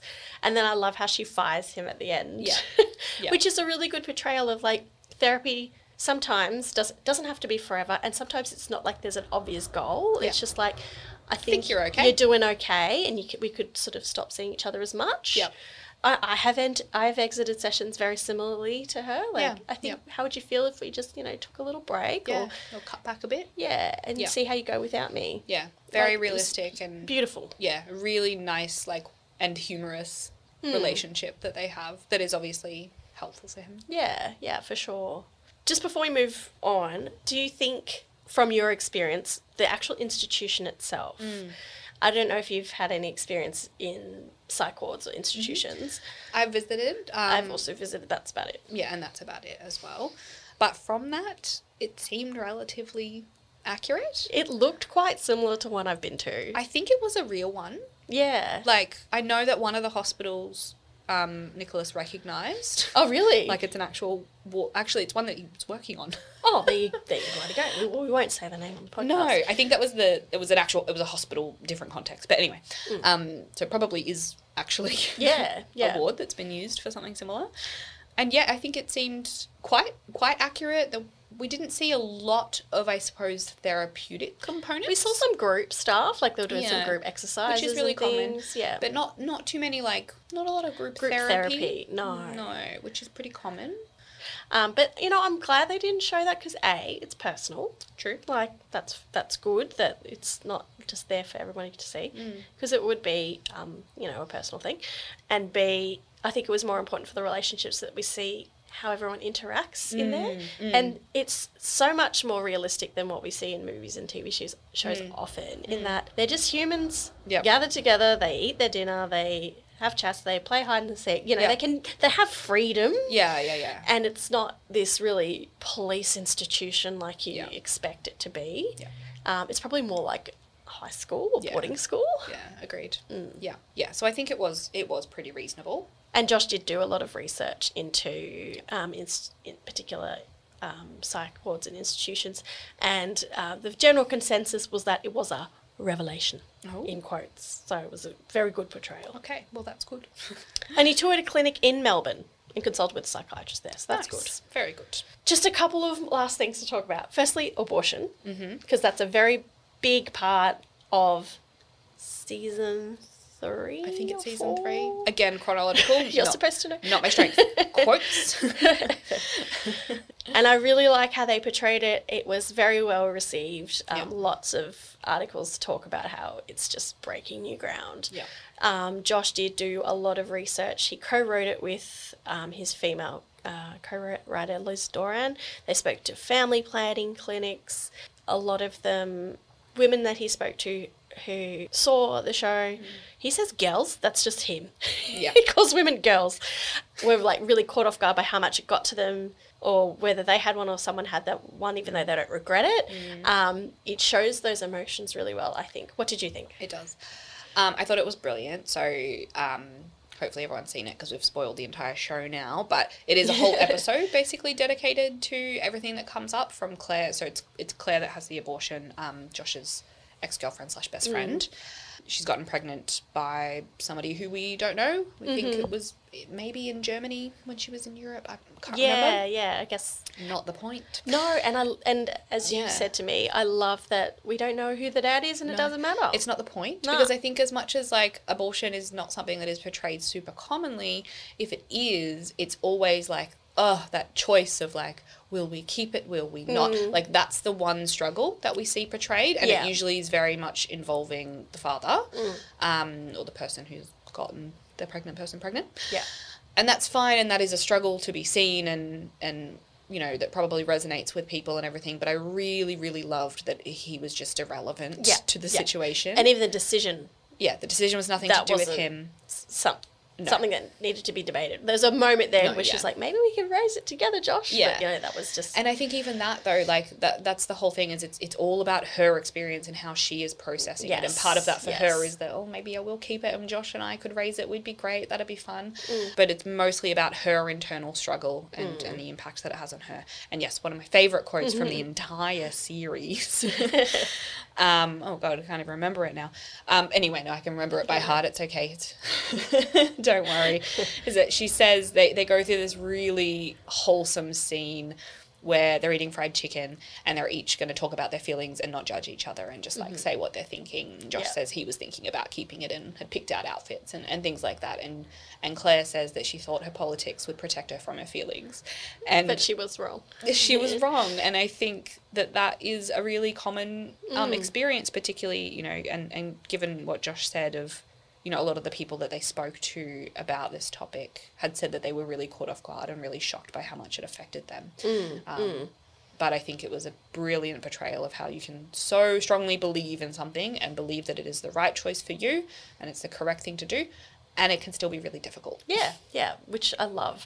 And they really went through in quite detail, which you I don't think we've seen in anything else. absolutely not What actually happens during the abortion process. Yes. She takes this pill, she goes home, she takes this pill, it's going to be painful at this time, it'll be over by this time. Yeah. I don't know if the timeline was accurate because I know some people who go through Hmm. the you know, withdrawal process a lot longer than she Yeah. seemed to. yeah But yeah, it was the most realistic It was- actual process I think we've ever seen. agreed Lastly, in terms of accuracy, I just want to talk briefly about the self harm, which is another big trigger warning because it's probably one of the hardest things to watch in the show is seeing Hannah self harm, and we see her self harm. Agreed. Yeah, it's extremely confronting. Yeah, I, I kind of wish they'd put a trigger warning on that. I mean, that you know, The whole show. the whole show needs one, but warning. you know, I didn't expect to see it, and I'm someone who has self harmed, and you know, it was not triggering in terms of self harm for me, but you know, anxiety and Yeah. feelings attributed to it. Yeah. But it also made sense to me how they show it. Like she's not doing it to get a high, which some people expect from people who self harm. Mm. It's not done in a way that's giving attention to anyone. She sort of it's like a ritual for her. She retreats Mm. to her room. She's very shameful of it. She has a lot of guilt Mm-hmm. over it. Um, and she engages in it and it, it hurts Mm. and it impacts her day. But she obviously she's in a real depressive state Mm. and she she's driven to do it. um, I think yeah, a really common common stereotype with with self harm, particularly for those of us who grew up with the like emo Yeah. generation, etc. All of us in the room, um, is that you know a lot of adults and stuff are very hysterical about like oh they're just looking for attention and Yeah. whatever. Like it's just like I don't know, you know they're just doing it to, to get people to pay attention yeah, to them and to to, be sympathy, dramatic or to get sympathy or atten- whatever it is. Mm. And I think um, it's an extremely good portrayal of how that is in the vast majority of cases. I mean, I'm a very strong believer that if somebody is willing to hurt themselves for attention, they should probably get that attention. Yes, Um, hundred percent. probably a valid request. There's a problem there with the attention, not Yes, the so- not yeah. the behavior. Um, but uh, but anyway, in this case, it's it's very clearly not that. Like you said, it's very shameful. Mm. She retreats. She tries to hide it from everyone. And I love that it's you know we are, we always hear think of self harm as teenagers, and Yes. Hannah's what you know in her 30s, thirties, yeah. and that is common with Yeah. mental illness. Self harm affects literally every Absolutely. age. Yeah, Absolutely. hopefully not babies.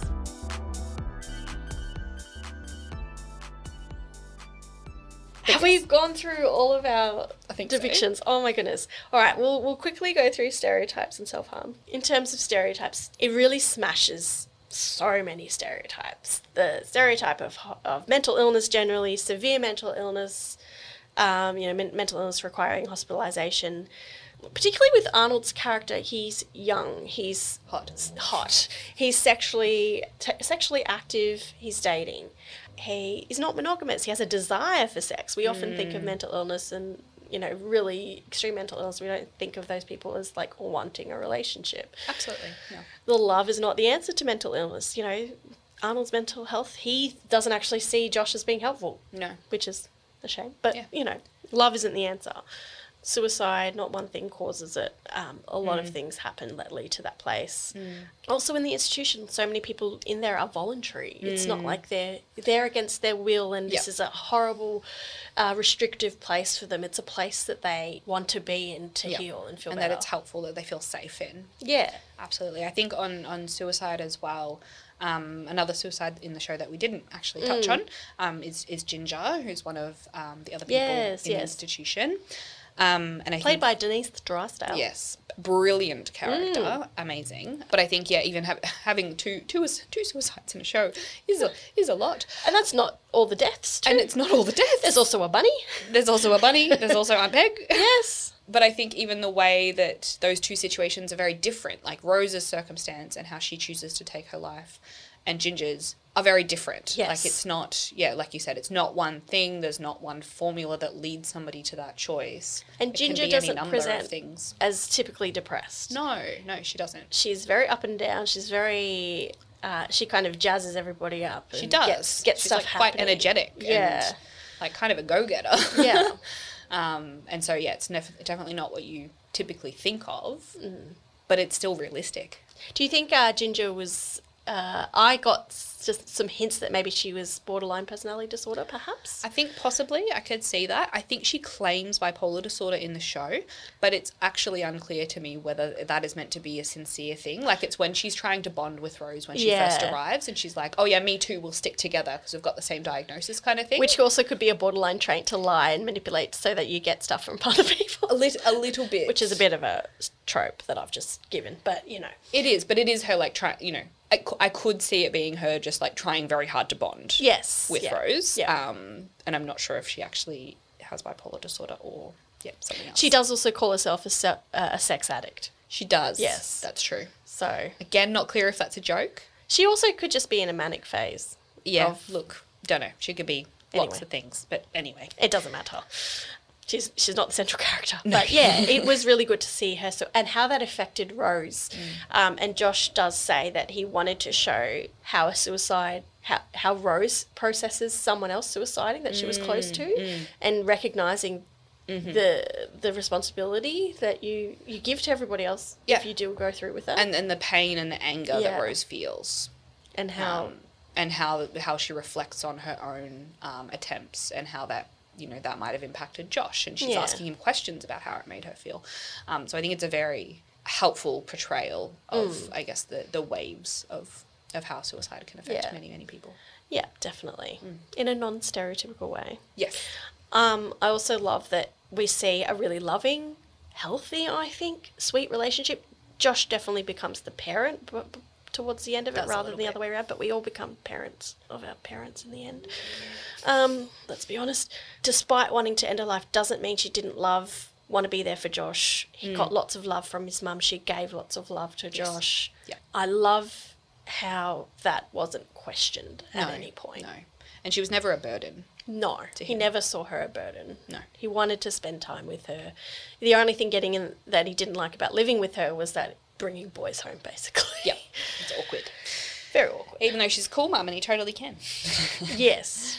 Again, the stereotype of abortion, Mm. like, it, it, it is a big deal, but then it's not a big deal. Yeah, agreed. So it does a good job of of combating that. Yeah, I suppose that it's- stereotype. It doesn't have to be that big of a deal. Um, it does have an impact on Claire, and she is upset, but she also moves on with her life. Yeah. It's, she, she doesn't regret it. No. Yeah. Um, there's a few things I thought would become stereotypes, Hmm. but turn out not to be. Um, firstly, when we first meet May, Mm-hmm. and his dad sort of keeps her in the car, and it's very much like older Australian man dating a younger Asian woman. Like that is a trope. That's a stereotype. That is a com- some, sadly a common theme Mm-hmm. where um, in you know some older men actually seek out younger Asian women, particularly from other countries. I'm not just saying that's a stereotype that happens. But she was a very fully fleshed out character. They had genuine love for each other. Yeah. She's very likable and they have a solid and quite complex relationship. They too. do. Agreed. Um, it's wonderful. And she also has a great relationship with Josh. Yeah. And And they also actually do face a bit of, like, I guess people challenging their relationship based yes, on that stereotype. Yes, they do. Yes. And it is really nice to see defend his wife lovely. Yeah. Lovely. He does he does really love her. He does. They don't always give each other what they need. No. Uh, it's a very it was As a very many true to in life many relationship. relationships. Yeah, yeah, Absolutely. Exactly. I And also then- love how she ribs him. She, She does. reminds me of my She's aunt. so funny. She's so so funny. I love her so much.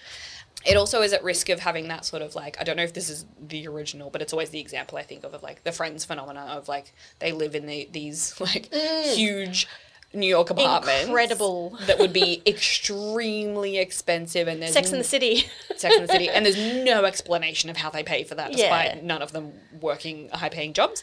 in Um, a very like uh, hipstery Yeah. uh, town in Yes. So yeah, in in Please Like Me, it's that they live in this like quite big share house with Yes. like two guys who don't seem to really work. I think well Tom you see him work in the first It's episode true. He has an office it. job, yeah, but Josh Works doesn't seem to. He's a student, and then kind of gets his coffee cart and whatever. But you know, neither of them appear to be you know Rich. raking it in. but it's actually it's- Explained. It's, explained. It's Josh's dad's house, and he basically lets them live there for free. So and much more accurate and true to life. Yeah. Probably the case for anyone in Josh's position is that their parents are funding it. exactly, exactly. And I also love that because we love Josh, Mm. but he's very flawed and he's he's you know not the most responsible person. Mm. We all know a guy out there who doesn't really work, just sort of plugs away. He's Mm. Yeah. got like a degree that he doesn't really go to Yeah. the lectures for, and Yeah. it's a bit of a sh- you know he's just like get your shit together, mate. And his dad is like get your shit together, mate. Yeah. My dad's like that. Yeah, get off my back. yeah, Leave me alone. very true to life. Very much so. Well, that's stereotypes, I think, because I think th- there isn't really many. No, it's pretty good. Yeah, it's pretty can't good. name one. Um, what do we think is? I mean, we know things are helpful. Everything in here is helpful. Let's be honest. Yeah. But in terms of mental illness, what about it do you think was helpful? I think the most thing, most helpful thing about this show is that it is objectively, without a doubt, a show about mental illness, right? Yes, Like it is, yes. but at the same time, it is also just objectively a show about life and about being a young person and about navigating relationships. Yes. And that kind of thing. And it's because those two things are the same thing. These experiences are common. They happen will- together. They happen together. We will all know people, and I think he did a really good job of including so many different portrayals of people with mental health problems um, or conditions, and it not feeling like it's not like they were trying to fill up every role with someone with that. It all felt extremely authentic and realistic. That like. Yeah, people probably do have about this many people in their life that have struggled with these things, and and there are people in the show that don't struggle with yes, anything particularly. exactly, and that's what I mean. It's sort of like a realistic, like yes, there's many, and Mm. it's wonderful, and it's objectively about that, but at the same time, it's about life because that is Yeah. what life is like. Exactly. Yeah. A hundred percent. And each de- each depiction of mental illness in the show is varied. There's different ones. There's the same, but they look different as Yes. well. It's different processes, mental health processes, different processes of grief. Yeah. There's no beginning and middle and end Mm. of those experiences too. It's one person's journey here and another person's journey there. Um, for some, there's an end, but for many, there isn't. Yeah. It's an ongoing journey. Yeah. And you don't get that um, kind of icky, like triumphant overcoming. No, none of that. it really subverts all mental illness tropes. Yes, it does. And like I said, um, in terms of suicide, Josh went to the real trouble of not showing a suicide note, not showing the act itself. You do see her cold corpse on a morgue, which is quite un- you know, unpleasant to look at. Um, he really wanted it to not look fantastical or like you get some sort of redemption from suicide or or glorified in any way and I think you really nailed that Agreed. we've talked about how it's really helpful for abortions, and there were a lot of articles there that said it was really a helpful depiction of abortion. Mm-hmm. The actress who played Claire, um, Caitlin Stasey, is really proud of of that depiction as well, and As she's she talked. Mm-hmm. about her own abortion, just really good. I've been trying to ask the question at the end of helpful versus harmful is who is it for, Mm. and I feel like this show is really for everyone. Like. Agree. Josh didn't set it out for a particular audience Mm. in mind. He just wanted to portray some things. Whereas where some things we're like, this is for the disabled community or mental, mentally ill community, this Mm. is for the neurotypical community, I think everyone can take something from that. Agreed. Agreed. It is for everyone. It's for human beings. For human beings, yeah. Because it's really about how Josh responds to a lot of things, which everybody can relate to. Absolutely. Is there anything harmful in this show? Look, I think that one thing about this show is that the characters are not always likable. Yes. Um, Sometimes they're yeah. terrible. And and I struggle with deciding whether that is harmful or whether that is just realistic. Realistic, yeah. Like, yeah, they're not always likable, but And that's a lot of my kind favourite shows are really unlikable characters. Exactly, Yeah. exactly. Like some people are great sometimes and shit other times. Like, I think what makes it hard in this one is it's so relatable Mm. and we see ourselves in a lot of these characters so that when they say something inappropriate, it's like, oh, no, no, no. Mm, For example, Tom, I think someone uses the R word at one point. I think maybe it was Josh. I think I do remember that. Yes. And we That's don't. not good. Don't, don't do that. Uh, No, we don't do that. uh, there's, yeah, there's a bit of badly aged ableism in it in some ways. Like Josh goes on a bit, bit of a random rant about how he really thinks he could Yeah. date someone who's disabled. I think like yeah, that's one of those things though that I'm like even at the time. Mm, I think it was like We were- episode one. Yeah, yeah, but even even then I feel like sure weren't we meant to dislike that? Like weren't we meant to be like "Ugh, what an obnoxious person? Yeah. Like maybe I'm just seeing that through my own lens, but for me, you know, some of the, like saying things like that, I, I was just like, "Oh god, like an idiot." kind And, of and thing. that, you know, if I had seen that, maybe I did catch a bit of the show, and it was that sort of early on. I was like, Bleh. Yeah, Um, fair enough. it also now seeing the whole show, it's kind of Josh in his early stages where he hasn't grown. So Josh, who hasn't grown, probably would say something like Probably, that. probably. We know people who probably has said something like that, who are now better people than they were in their early twenties or whatever. Some of them aren't. or some of them have not changed. So there's there's also a scene where he goes on a date with a First Nations person. Yeah. And it's extremely uncomfortable. really he's awkward. he's really weird. Like Yeah. like I think he's doing that thing of trying to be like the good white man of highlighting how terrible and racist people are, but Yeah, actually you're it- just kind it of comes making across- it what you're making it so uncomfortable for everyone. And making it more of a thing. You're making it about you. Yeah, exactly. Like yeah. how good you are for not being racist. Yeah, look like- at us not being racist. I'm Yeah. dating you. You're you're black. Yeah. I do feel the same about that scene though, that I'm like, I don't think he wrote that because he was like, look how good I am, I'm not racist. It was supposed to make you uncomfortable. Yeah, Like, exactly. And I think it was trying to highlight casual racism. Like, you know, it's a conversation about, you know, this is what people of First Nations get, Yeah. even from people who call themselves like, progressive and yeah, allies. Yeah. Um, but it still makes me feel yucky. Agreed. and Tom, the character, is just a bit of a misogynist and treats women a bit badly. He is. Like Niamh. Yeah. She was so badly treated. I really dislike her though. like I really find her awful. But I feel like she's the, the probably the only caricaturistic character in that in the show. Do you think? Because I think I think she's, She's like the crazy ex girlfriend. I know, but I think she makes me cringe so much because I've known girls like her. Yeah. I don't think she is a caricature of women. Like she's I mean, not meant to represent surely everyone. she must represent someone in Josh and Tom's life because Yes, this is and I think I know the same person. and so I really disliked her, but I agree she is treated terribly. Tom is not good to any of the women No, in his he's life. not good to any of them. Even if we put aside the one I don't like, um, he's not good to any of them, Mm. and and it's terrible. And I think we're meant to dislike him a little bit. Yeah, we're meant to think he's a bit of a shit. Yeah. Um, I just the storyline where she pretends that she's pregnant. Well, she you know she isn't really pregnant, but she says she's pregnant. Yeah. just seems a bit crazy girl trope that Yeah. I didn't like. It made me feel a bit yuck. I think yeah, that's fair. They're also quite mean to Jenny, the younger one, as well, which I didn't mean. love. No, that is mean. I yeah, I don't want to just defend every point. I agree they are mean and it's really uncomfortable.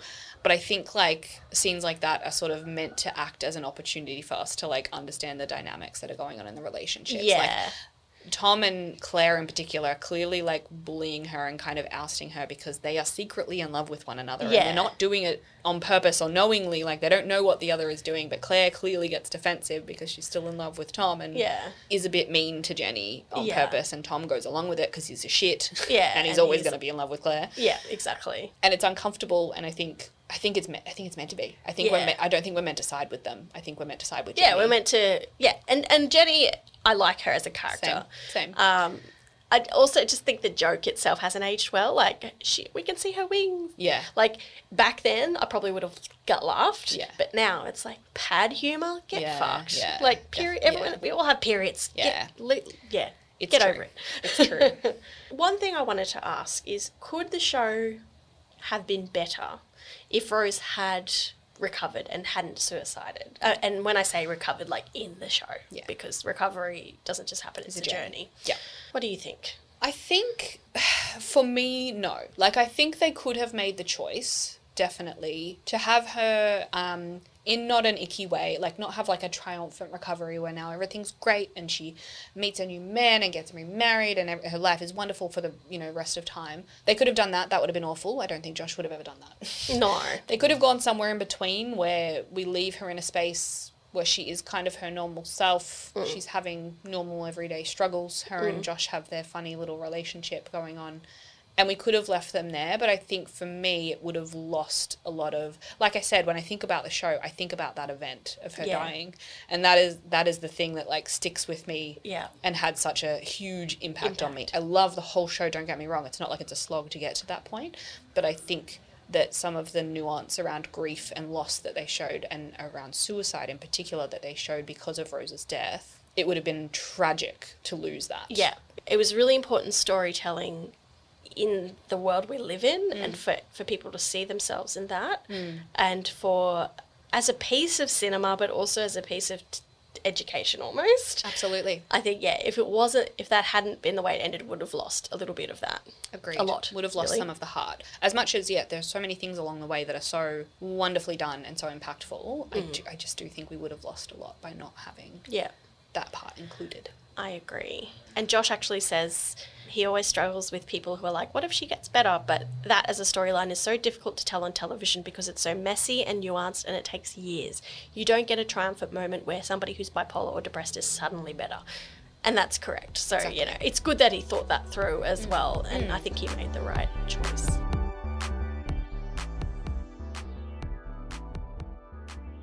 Well, should we go through our final scores before they kick us out? Let's. So, uh, lived experience.